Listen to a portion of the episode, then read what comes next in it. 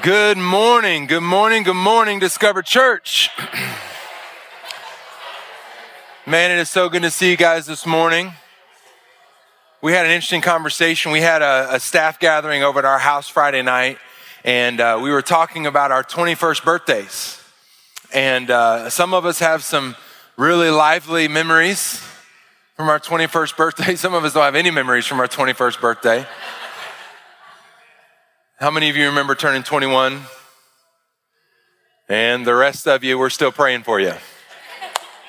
It's so good to see you guys this morning today. My name is Journey, and it's my privilege to be the pastor here at Discover Church. I want to get started today by asking you a quick question. How many of you have uh, family heirlooms? Family heirlooms, you know, the thing that kind of gets passed down from one generation to the next. It's kind of a thing that's kind of become a little bit of a lost art. um, it's not something that uh, it seems like a lot of families have heirlooms. I don't. I don't have any heirlooms that have been passed down to me, um, in large part because I just everybody in my family lives to like 95. I mean, I, I've had I did the math this week, and I have not just known of, but had actual relationships and memories with 12 different grandparents, three different great great grandparents. And so, needless to say, we haven't had enough folks kick the bucket yet for me to get any heirlooms. but here's the thing here's what's interesting about heirlooms heirlooms are, are interesting because it speaks to, it, it kind of speaks a little bit to the person or the people that own the heirloom, that had the thing originally. Um, you have to excuse me. Man, I was doing just fine until I got up here and I got a frog in my throat. Anyway, um, but heirlooms speak a little bit to the person, the people that, that they had, but, but, it, but it also speaks a little bit to their legacy. I mean, typically speaking, when an heirloom gets passed down, a lot of times it's done. Thanks, Ryan. Ryan, thank you, man. You got my back, brother. Thank you. Would you give it up for Ryan? Ryan, Ryan's saving the day today. I actually have like a bucket of water back there. I didn't think I was going to need it. Anyway, so heirlooms are um, they, they, they're they don't necessarily define the person, but they speak to the person, they speak to their legacy. And so when an heirloom gets passed down, a lot of times it gets passed down as, hey, this is a part of who we are as a family. This is the legacy that we as a family are about. Today, what I want to do is I want to read to you about um, a, a family legacy of faith. We're going to read today in Hebrews chapter 11 about a, a, family of four generations where faith was passed down from one generation to the next. And this, this collection, this, these, these groups of men that we're going to read about are oftentimes referred to by, by scholars and theologians as the patriarchs. All right, these are these are the men that um, are are at the, the, the epicenter, at the beginning, at the origin of the the, the Jewish faith, the Judeo Christian faith, and really without them, there wouldn't be a, a Christian faith as we know it. And so significant are these men that on 12 different accounts throughout Scripture, um, when, when Scripture addresses or speaks about God, what, what Scripture will do is it will refer to the God of Abraham, of Isaac, and of Jacob. And the reason why scripture does this is because it was a time when a lot of people worshiped a lot of different gods. And so anytime the Bible says that, what it's doing is identifying to the original audience that this would have been written to, which of the many gods that people would have known. And it's defining the God of Abraham, Isaac, and Jacob, the God of the Bible, the God of the Hebrews, that goes on to refer to himself as the one true and living God. And so we are going to lean into this today. Now, listen, if you are a parent or a grandparent today, you're going to want to lean in because we're going to talk about um, how do we pass down a legacy of faith. And if you're not a parent or a grandparent, I don't want you to lean away because there are people in your life that I know that you love and you care about that I'm certain that you wish that, that, that you could pass down your legacy of faith in Christ to them. So don't lean away if you're not a parent or a grandparent because there's going to be some principles that are going to apply to you as well. We're going to be in Hebrews chapter 11. I want to encourage you to go ahead and turn there. And before we do, I want to do a little bit of a recap of what we've been talking about. We are in the second half of our summer series called By Faith. And we, what I'm doing is I'm trying to teach you how you can approach the many different obstacles and opportunities in life that you're going to face, but approach them from a way that you can, you can bless God, you can please God, that God would be pleased with you, um, but will also bring hope to whatever situation that you're in. And we've defined faith like this. Now, if you've been with us for a while, you've heard us talk about this. I want you to say it with me. We'll put it up on the screen. What is faith? Say it out loud. Faith is believing something is so when it isn't so because God, that's right, that's what faith is. Faith sometimes doesn't make sense, but you're believing what God says when what you see doesn't match what God says because you're believing that what God has said is more important and stronger than what it is that you see. And so we're going to dive into this today. Hebrews chapter 11 is where we're going to be. If you're with me, let me hear you say, by faith. Hebrews 11, it says this By faith, Abraham, there he is again. We've read about him several times. When he was tested, offered up Isaac, and he who had received the promises offered up his only begotten son of whom it is said, In Isaac your, she- your seed shall be called concluding that God was able to raise him up even from the dead, from which he has also received him in a figurative sense. By faith, Isaac, here's generation number two, blessed Jacob and Esau, those are Isaac's sons, concerning things to come. Here's generation number three. By faith, Jacob, when he was dying, blessed each one of his sons, each one of the sons of Joseph, and worshiped leaning on the top of his staff. And then here's the fourth generation. By faith, Joseph, when he was dying, made mention of the departure of the children of Israel and gave instructions concerning his bones. What each of these these generations is doing is they're talking about things to come, talking about the promises that God would have made. And, and they begin to, at some point, be given some wisdom and direction of things that were going to happen. And so one generation passes it down to the next, to the next, to the next, not only about the things that are to come. And, and when it talks about the things that come, it's specifically we're talking about some of the hardship that the nation of Israel is going to face when they would be uh, uh, uh, slaves in the land of Egypt for over 400 years, and a promise that God had made many, many years ago to Abraham that they would give them a land, that he would bless them and make them a great nation. Every single one of these men would die without ever seeing any of these promises come to fruition. In fact, it would be almost a thousand years after Abraham dies that his people would begin to see and know and experiences the promises that God would make. And God would bring those promises to fruition to a man named Moses that you're going to learn about in a couple of weeks.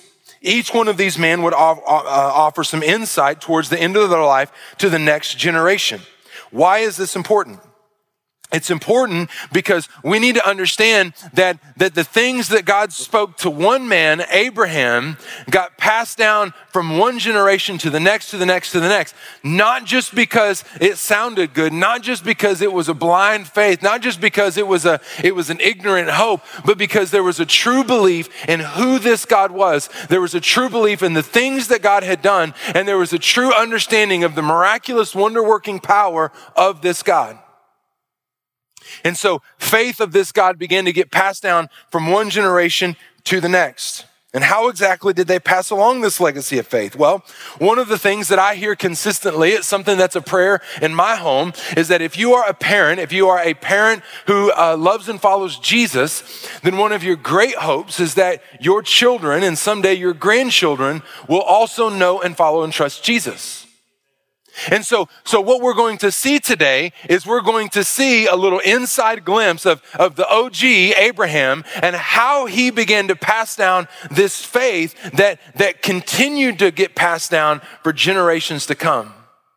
And I believe the secret and how all of this happened, how this legacy of faith was created, the faith began with Abraham and Sarah it became into fruition with the birth of Isaac. We've been talking about that the last couple of weeks, but it became a legacy in the way that they passed the faith down. And I want us to see how this happens today. And I believe that, that the clue that we find is in verses 17 and 18 of this chapter in Hebrews when it says, By faith, Abraham, when he was tested, offered up Isaac, and he who had received the promises offered up his only begotten son, of whom it is said, In Isaac your seed shall be called.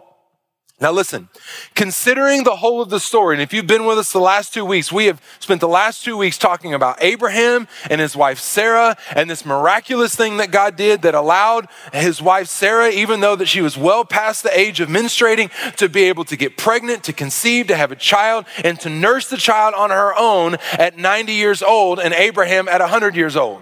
Now, listen, I don't care who you are, it's okay if we admit that's a little old. Okay? And considering the whole of this entire story of what we've talked about these last two weeks, what we're going to read today is going to seem crazy. In fact, at some point, you're probably going to think to yourself, what kind of God is this? If you're new with us today and you're not sure about Christianity, if you're not sure about Jesus, I just want to tell you, I'm so glad that you're here today. Or perhaps if you're tuning in online, I'm glad that you've taken some time to tune in and spend some time with us. But I'm just going to tell you what we're going to talk about today on the surface is a head scratcher. It's going to make some of us feel really, really awkward.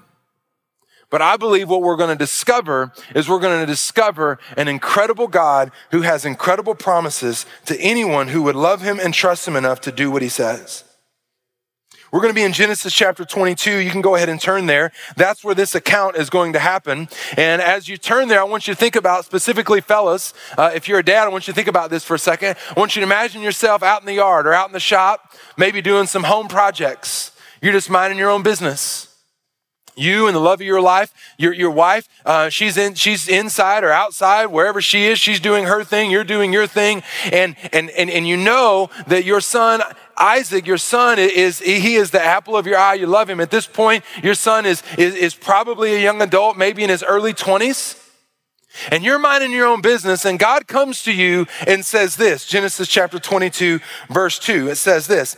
And then it says, Then he, that's God, said, Take now your son your only son Isaac, whom you love, and go to the land of Moriah and offer him there as a burnt offering to one of the mountains of which I shall tell you. Now, I don't know how Abraham would have responded to this. But I'm imagining myself outside working on my lawn lines because I'm proud of my lawn lines. I have that illness, okay? Uh, you can see my lawn lines from space. That's how get on my level. But I'm working on my lawn lines, and all of a sudden, God shows up and says, Hey, man, um, here's the deal. I'm going to need you to take Junior on a, on a hiking trip tomorrow, and it's going to take you a couple days to get there. And once you get there, I want you to kill him and, uh, and, and, and like oven roast him for me.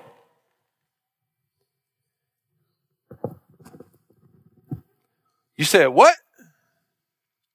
The thing that I think is most interesting, and if you've been with us for a while, you know sometimes I like to try to read between the lines, especially if the Bible doesn't actually tell us what happened, because the Bible doesn't tell us about what Abraham did the rest of that day. It certainly doesn't tell us about how the conversation went with Sarah that night. Imagine that pillow talk. You finish brushing your teeth, you slide into bed, you turn the lamp off. And your bride turns over and says, Babe, you have a busy day tomorrow? Oh, you know, kind of, a little bit. What are you doing? Well, me and Junior are going to go for a, for a hike. Oh, that's going to be great. He's going to love it. Uh, I'm not so sure how much he's going to love it. Well, he loves going on hikes with you. He loves spending time with you. He's going to love you. You're taking time out of your busy day. You're spending time. You're making memories. This is going to be great. How long are you going to be gone? Uh, I'm not sure. A few days, probably. I don't understand, babe. Why, why, would, why would Junior not like this? I'm going to kill him. You going you gonna do what? I'm going to kill him. Over my dead body? Well, I wasn't told to kill you. I was just told to kill him. And then I, and then I, and then I'm going to, you know, roast him.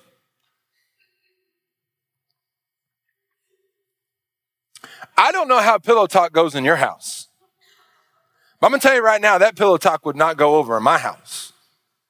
So what is that? I mean, if, if, I'm there, I'm probably like, like I imagine like Abraham texting one of his buddies, like, hey bro, I'm going to be out for a couple days. Can you come take care of my lawn lines for me? Where are you going? On a hike? Kill my son? like if I was there and if I was Abraham's friend, I'd be like, yo, hey, uh-uh, uh-uh, yeah, hey bro, we need to pray about this. I am convinced you did not hear that right. By the way, I have heard you talk nonstop over and over and over, like to the point, like every time we get together and there's a new person in the group, you keep telling the same story, bro. About the time that God came and showed up and told you you're going to have a kid, and your wife laughed about it. And then he was like, Did she laugh? And Sarah was like, I didn't laugh. And he was like, Oh, but you did laugh. We talked about that last week. Like I have heard that story so many times and I am so sick and tired of you telling me about how God's to bless you and God's to make you a great nation and that all the people who bless you, God's to bless and all the people who curse you, God's to curse. Like, bro, the only reason why I keep hanging around for the story is just in case it's true. I want to be one of the folks that get blessed. I ain't about to curse you, my man, but I'm going to tell you right now, I'm pretty sure you got something twisted. I don't know what you put in your coffee. I don't know what you put in your pipe that you smoked this morning, but something is wrong with what you are saying to me right now, Abraham. We don't know what exactly happened. We don't know if any of those things happened. All we know is the next verse says this. So Abraham rose early in the morning saddled his donkey, and took two of his young men with him, and Isaac his son, and he split the wood for the burnt offering, and arose and went to the place of which God told him. Abraham says, Okay, I guess I better wake up early in the morning. How do you have that conversation with your son? Hey, son, come on. We're going for, we're going for a hike. Awesome, dad. Where we're going? Uh, to a, a place that God's going to show us. Okay, fun. Sounds like an adventure. What are we going to do there? I'll tell you when we get there. It, it's going to be a challenge. And it's going to be hard. It's going to be like a man making a rival challenge. Come on, son, you're going to go with me. Abraham just packs up and goes. He takes two of his servants, he takes his son, takes all the supplies, and they get to stepping. And I want you to see this that that that here's at the surface, when we go back and we read this now, it, we, we, we begin to wonder, like, what exactly is happening here? What kind of God is this? Now, here's what you have to know. At this point, God had never, not once, asked anybody to make a human sacrifice for anything. In fact, with us having the, the benefit of reading the rest of the story, we actually go and read through the book of Exodus, through the book of Joshua, through the book of Numbers, that we read that one of the reasons why God is so upset with the people who are living in the land that God promised to the Israelites, one of the reasons why he's so upset is because they offered human sacrifices, oftentimes infant sacrifices, where they would take babies alive and well and toss them into a fire to worship some false God that they were proclaiming that was their God. And God was angry about this. So when we go back and we read this, like nothing about any of this makes any sense. How is it possible that Abraham was going with this? How is it possible that Abraham was willing to just do this thing that seems so barbaric, so atrocious, so, so evil? And the only conclusion that I can come to is that up to this point, here is one thing that Abraham knew. Every time God told Abraham an impossible thing was going to happen, it happened. And every time Abraham doubted God, God confronted him. And every time Abraham trusted in God, God blessed him. And here's what Abraham knew Abraham knew, verse 1, which I skipped on purpose for this moment, chapter 22, verse 1, when it says this Now it came to pass after these things that God tested Abraham. Abraham was able to know in this moment, this is a test. What is it that God is testing Abraham of? This is one of the most significant tests that any person who follows Jesus will ever test, will ever be tested about. Where is your faith? Is your faith and your hope and your confidence in the gift or in the giver? Isaac was the promised son. He was the walking embodiment of the miraculous power of God, the direct fulfillment of an impossible thing that God told Abraham and Sarah that he was going to do. And Isaac, now some 20 something years old, they have been walking in the miracle of God's power, of God's provision. And now Abraham is wanting to test, or God is wanting to test Abraham, and he's going to ask Abraham, he's testing Abraham, Abraham, where is your trust? Where is your faith? And whom do you worship? Do you worship the gifts or do you worship the giver? And can I tell you something today? I believe that, that a lot of the things that are happening in our society right now, a lot of things that are happening economically right now, I believe are a part of the process that God is using to test the faith of some of his people. Because here's what I believe that God is asking us. The same thing that he was asking Abraham. What are you worshiping? What are you placing your hope and your trust and your confidence in? Is it in the gift? Is it in your financial security? Is it in your disposable income? Is it in your relationship, your job, your career? Is it in, is it in the relationship with your kids? Is it in your home? Where is your hope, your faith, your trust, and your confidence? Is it in the gift? Or is it in the giver?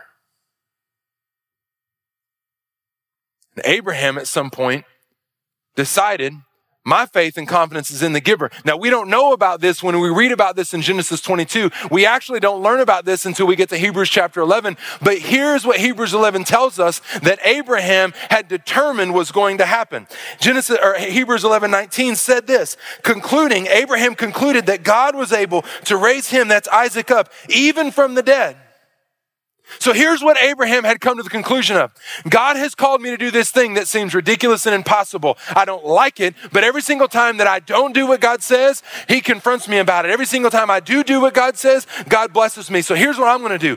I know that God has promised me Isaac. I know that God has promised that Isaac and through Isaac, the nations of the world are going to be blessed. I know that this is a fulfillment of God's promise, but I also know that my identity and my faith is not in Isaac, it's in God. So so here's what I'm going to do I'm going to go to the place that God told me. I'm going to do the thing that God told me to do. And I believe that God is going to bring my son back from the grave.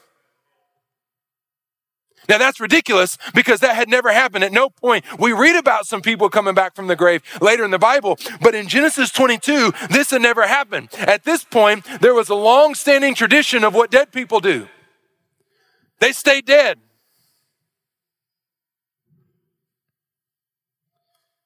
Certifiable. It's crazy. It's insane. Notice what Abraham does.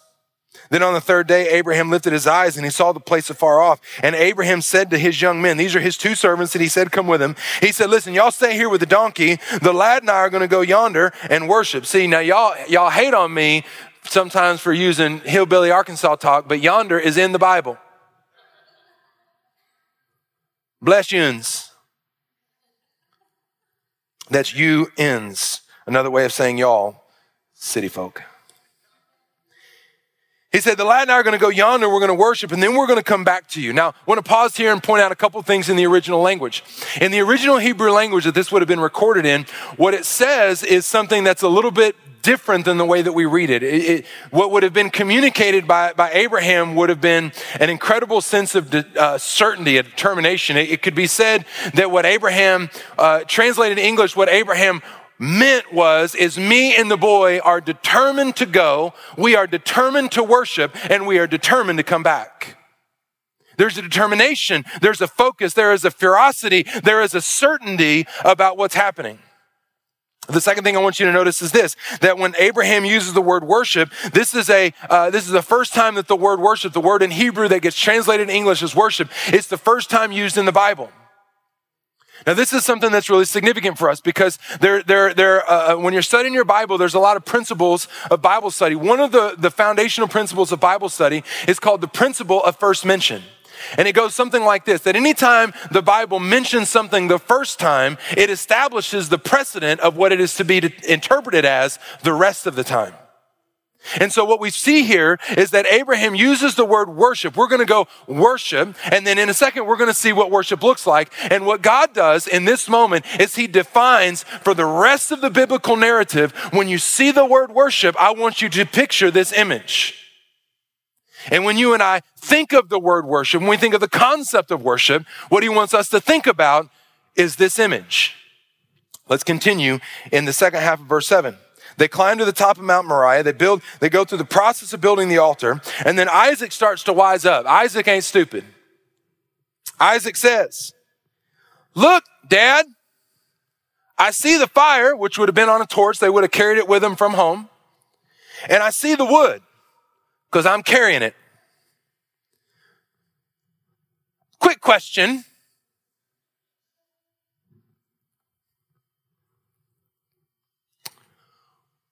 Where is the lamb for the sacrifice?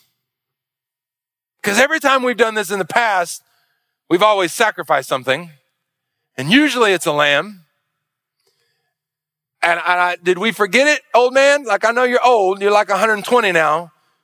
Did you not put that on the on the shared list on our iPhones? Like what's going on here? Abraham responds and says, "Oh, my son, God will provide for himself the lamb for a burnt offering." So they went up together.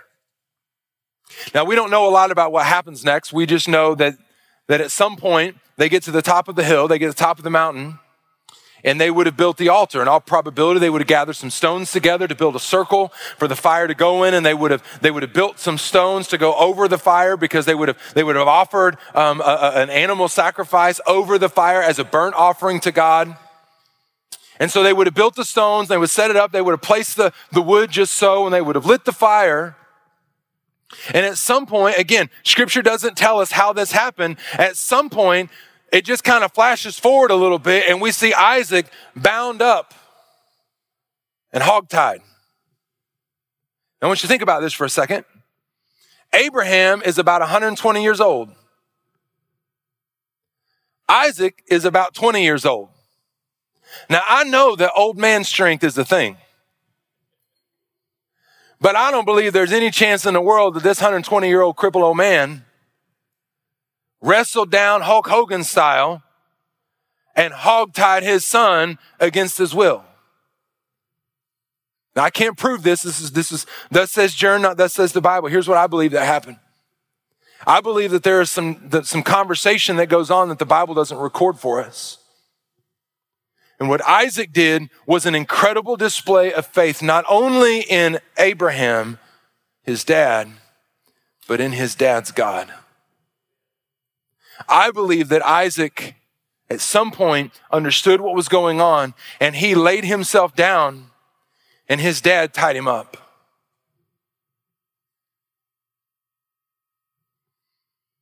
And what happens next is hard to understand. It's the moment of truth.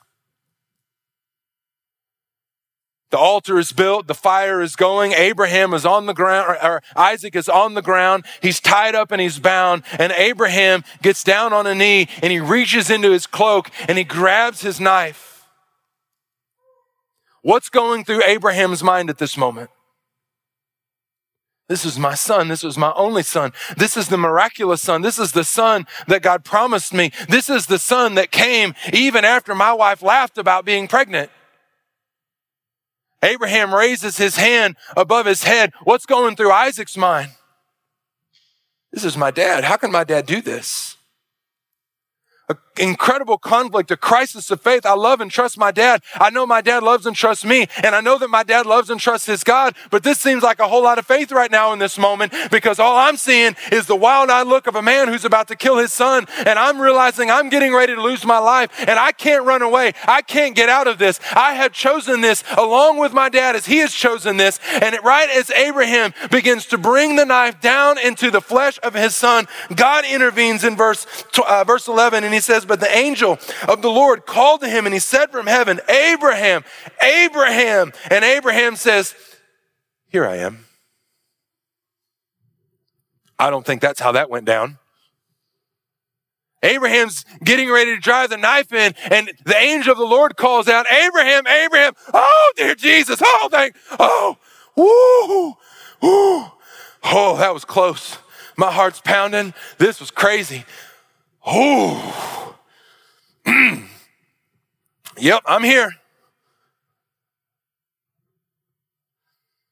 And he, the angel, said, Do not lay a hand on the lad or do anything to him, for now I know that you fear God. You know what he's saying? He's saying, Abraham, here's what I know now. I know that your son Isaac is, no, is not an idol in your life. I know that the gift that came from me is not an idol that you are bowing your knee and worshiping and building your life around. I know now, Abraham, that you worship and serve me, the giver, and not the gift. I just feel led by the Spirit to just pause for a moment and just ask you the question. If God, is God convicting you right now of some idols in your life? Are there some things in your life that, that if God were to come to you and say, listen, I need you to kill that thing. I need you to get rid of that thing. I need you to destroy and demolish and eradicate that thing from your life. Would you be willing to do it?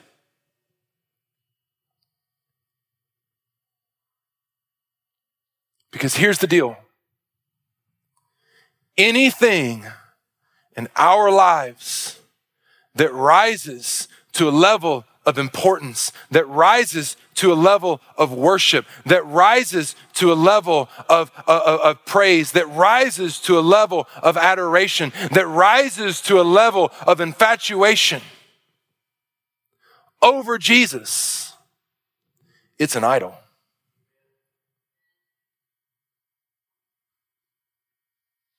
And we may not think it's fair. But God has said from the earliest pages of His Word, I'm not in the habit or in the business, nor do I have interest in sharing glory with anything or anyone.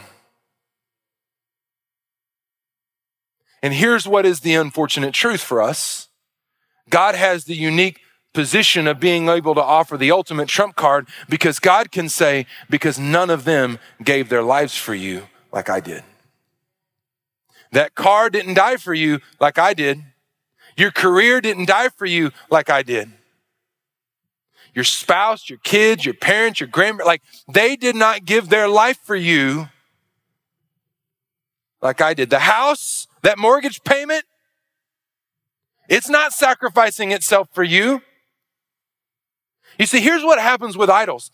God comes to us because he wants us to understand that, that he, through Jesus and his sacrifice on the cross, that God laid his life down for you so that you can live in abundance and in freedom. But here's how idols work. Idols demand that you lay your lives down for them so that you live in bondage and slavery. And God says, I want to set you free from that. He's telling Abraham, now I know you are not worshiping the gift, you are worshiping the giver, since you have not withheld your son, your only son from me. Then Abraham lifted his eyes and looked, and there behind him was a ram caught in the thickets by its thorns. So Abraham went and took the ram, offered it up for a burnt offering instead of his son. And then Abraham and his son go back home. What is the principle of first mention of worship? It's sacrifice. What Abraham and Isaac paint for us as a principle of first mention in God's word is that worship cannot be done without sacrifice. Abraham and Isaac go home and have an incredible story to tell. Here's what I find that's interesting. As Abraham and Isaac are climbing up one side of Mount Moriah with their problems, Abraham is so consumed by what's going on, he doesn't even realize that the ram was already there. And so while they were walking up one side of a mountain with their problems, God was bringing the solution up the other side. And I just wonder for somebody today, how many of you are so obsessed, so concerned, so overwhelmed with your problem that you're not even aware that God is already bringing the solution? The ram doesn't just magically show up it was already there. But they were so wrapped up in what they were doing that they couldn't even see it. They couldn't even worship. They couldn't even acknowledge it. And in the verses that follow, what God does is he doubles down on his promises to Abraham the promise to give him land, the promise to give him prestige, the promise to give him blessings. What do we take away from this? I believe two things. Number one, that worship is the key to a life of faith. What is worship? It's sacrifice. Oftentimes, when we think of worship, we think of worship music. Oftentimes, when we think of worship, we think of what we do when we get together and we sing. Here's what I want you to understand when God thinks of worship, he thinks of sacrifice.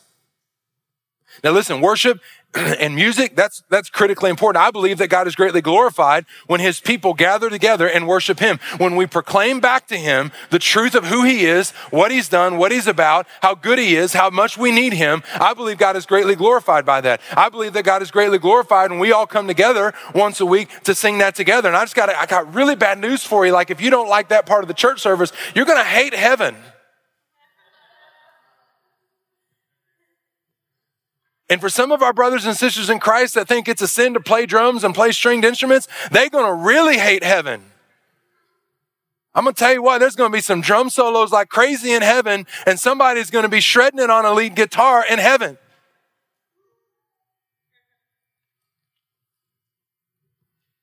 Worship is important. Music is important. I don't know if you know this or not, but there's a difference between worship and praise. Did you know this? Worship, worship is we think of it as music, but God thinks of it much broader. Worship is something that extends beyond the, the, the, the, the, the, piano and the music and the melody. Worship extends to the way that we live our lives. Why? Because worship is sacrifice. Every time you make a decision of sacrifice in obedience to the Lord, that is worship. You can also worship when you come in into this place. Worship in, in, a musical sense, when you study the word biblically, when it's tied to a musical sense, is always about the process of, of, of sending upward the praise uh, or sending upward the truth and, and declaring the need that you have for Jesus. You can worship on your own. You can worship in your car. You can worship in the shower. You can worship in a closet. You can worship in your mind without even having to sing out loud. You can worship anywhere. But praise is different. I can worship on my own, but I can't praise on my own. When you study the word praise throughout scripture, praise is it, where worship is vertical, praise is more horizontal. Praise is more of a reminder to somebody else about how good God is. Like hell lost another one and I am free. I want you to know and I want you to know and I want you to know and I want you to know. Hell lost me and I am free. Amen. Praise God all by myself and two other people.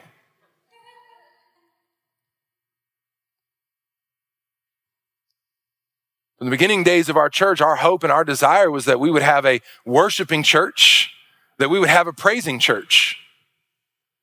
Have a church where, where, where, people would long and look forward to come together and gather together to do something together that, that we can do kind of on our own through worship, but we can't do on our own through praise.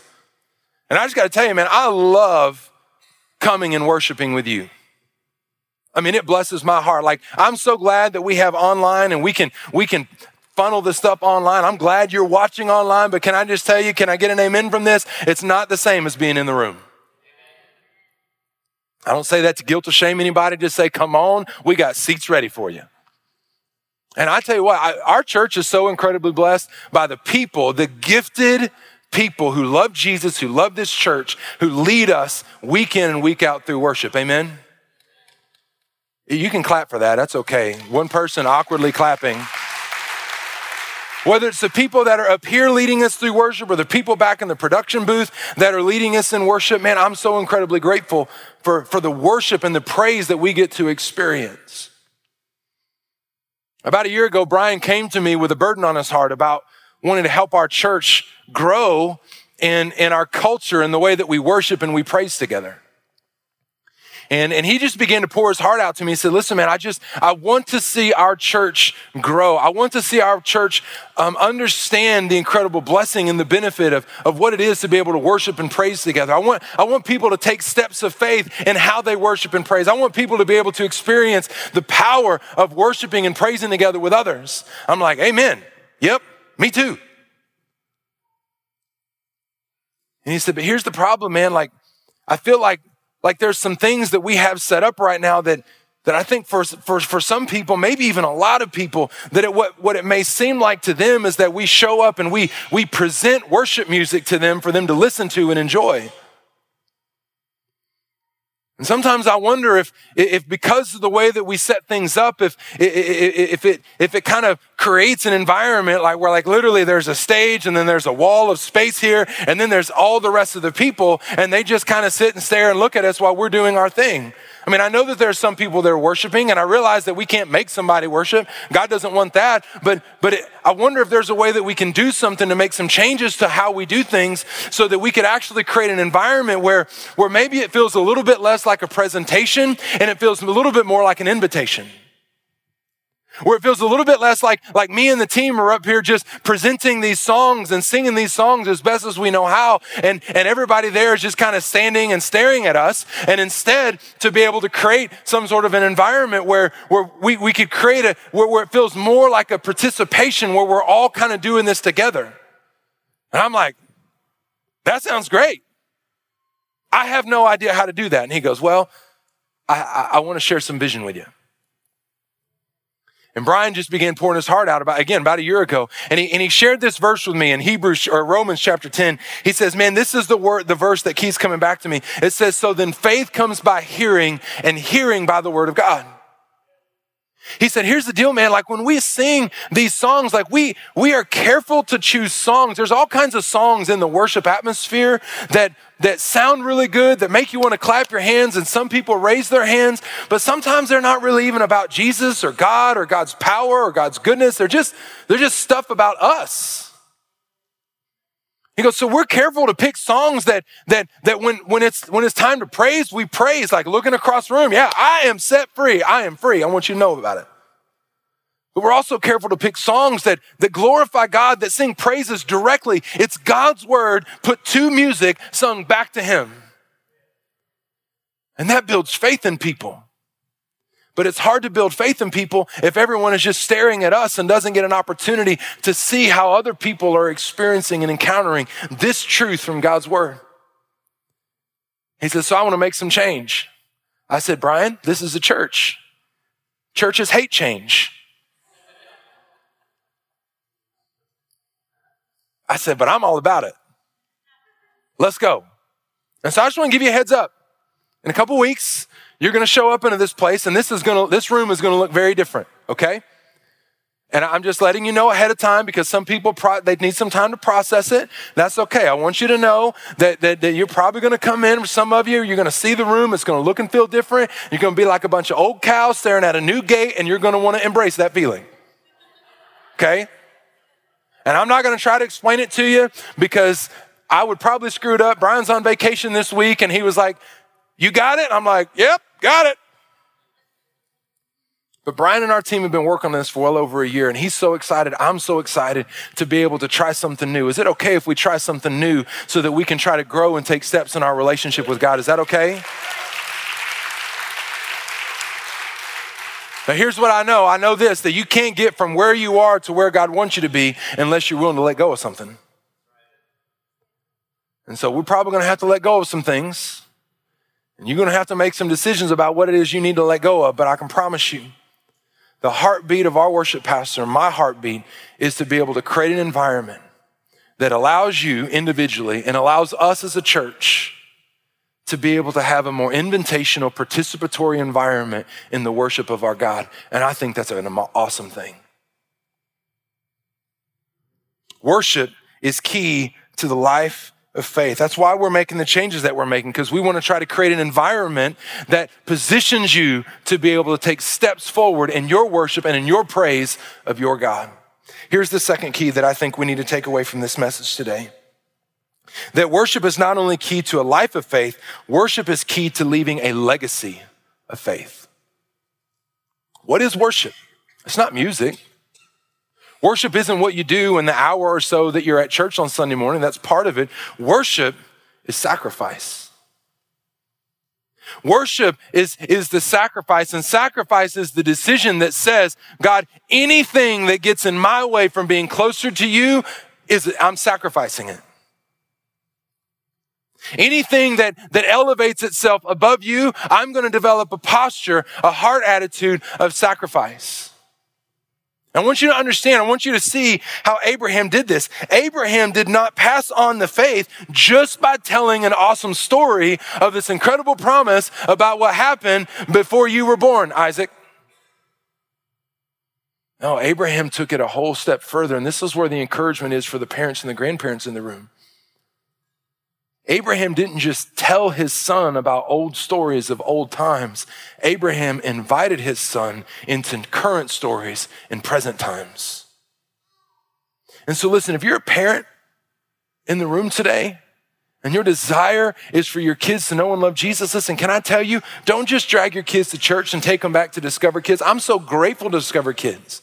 My kids have learned and grown so much in their faith because of Discover Kids. But can I tell you something? Discover Kids and Emily and her team back there, they are not the spiritual authority in my kid's life. I am. It's my job to raise my kids to know and love Jesus. It's my job to create an environment in my home and the way that I live my life so they can know and love Jesus and see that it's not just something that we do at church on Sunday. This is an everyday thing. So moms and dads, don't just, don't just drag your kids to church and tell them to shut up and have fun and discover kids. Listen, yes, I do that with my kids some weeks. God bless them and Lord help me. But don't just take your kids to church. Show them how you worship. Show them how you pray. Show them how you spend time with Jesus. Show them what it looks like for you to make sacrifices of worship to Him. And in times when it's appropriate, share with them about the, the struggles of faith.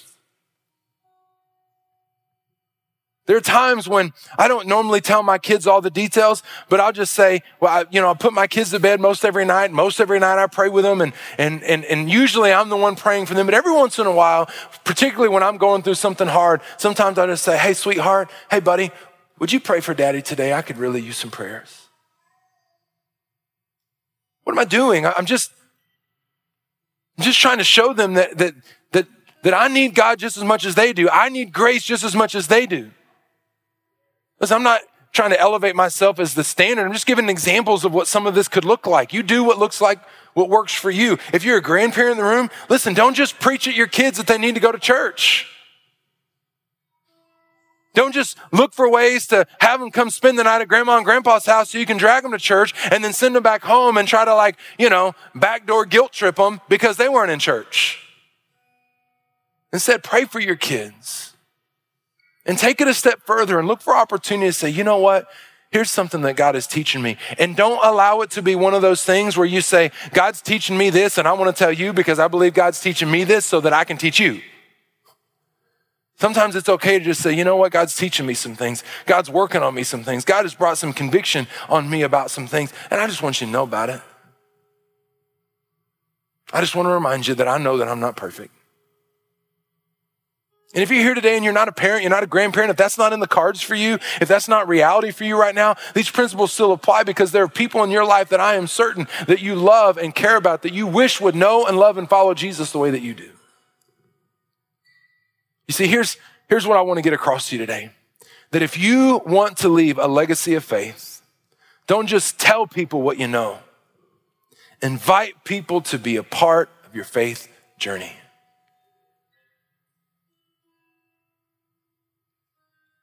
And if you're here today and you don't have a relationship with Jesus, man, I want to invite you to take your first step in the faith journey. You know, one of the things I love so much about this story of Abraham and Isaac is how much of it foreshadows to Jesus. You see, it says that Abraham was willing to sacrifice his one and only son Isaac. The Bible says in John 3:16 that God so loved the world that he gave his one and only son so that anyone who would believe in him would never perish but have everlasting life. Here's the other little nugget that I think is so interesting. I didn't know this until this week. Historians and scholars say that Mount Moriah, where Abraham and Isaac climbed to the top and the whole scene took place, thousands of years later would, would become the place. It would become the hilltop that the city of Jerusalem would be built on the very place where Jesus would walk, the very place where Jesus would allow himself to be crucified on a cross, ushered into a grave, and the very place where he would tell a stone to roll away, emphatically saying, Death, you no longer get the final say. You see, for some of us today, we've been reading a story about Abraham, but you didn't realize that you were reading a story about you and how Jesus, as the loving, submissive Son of God, laid down his life so that you and I could experience grace and forgiveness and freedom. How do we experience that?